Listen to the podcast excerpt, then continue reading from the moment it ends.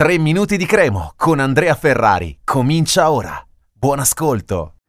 Parliamo delle Modena, prossimo avversario della Cremonese, tra l'altro Cremonese che mh, sfida il Modena, torna a sfidare il Modena dopo tanti anni dall'ultima volta perché era la Serie B 2005-2006 che per la Cremonese fu molto deludente con la retrocessione in Serie C1 mentre il Modena raggiunse i playoff, poi uscì in semifinale se non erro contro il Brescia. E ed è una partita, quella di sabato, complicata mm, perché il Modena è stabilmente in zona playoff dall'inizio del campionato. Modena che ha appena due punti in meno rispetto alla Cremonese, 27 contro i 29 dei grigiorossi. E eh, Modena che eh, ha mm, compiuto questo bell'inizio di stagione eh, con Paolo Bianco in panchina, nonostante appunto eh, magari un un'ambizione diversa, o meglio, il Modena ha anche una proprietà importante, quindi sicuramente il Modena gioca più, per più di una salvezza, no?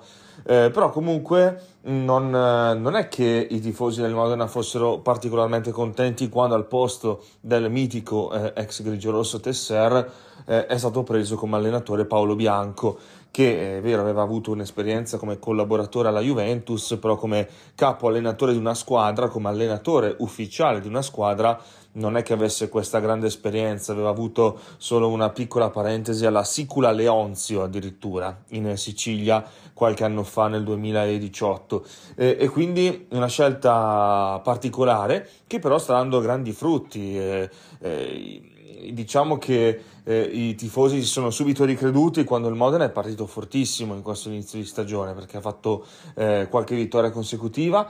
In generale ha perso appena quattro partite, quindi eh, esattamente come la Cremonese, come buona parte delle big di questo campionato. Anche il Como ne ha perse quattro, anche il Cittadella, anche. Mh, mm, anche la Cremonese, come detto, ed è una squadra che eh, comunque eh, dobbiamo dire, ha vinto tante partite contro le squadre di medio-bassa classifica, mentre eh, ha un po' faticato con le big e quindi questo è un punto a favore della Cremo certamente perché il, eh, il, Modena per esempio ha perso contro il Venezia ha perso contro il Palermo eh, ha pareggiato col Parma comunque un buon punto contro la capolista eh, e poi mh, l'unica diciamo gara che ha vinto eh, contro le big è stata quella contro, eh, ha perso anche contro il Como, ha vinto contro eh, il Catanzaro, eh, tra l'altro in trasferta, quindi su un campo in cui il Catanzaro invece sta costruendo gran parte del proprio mm, campionato.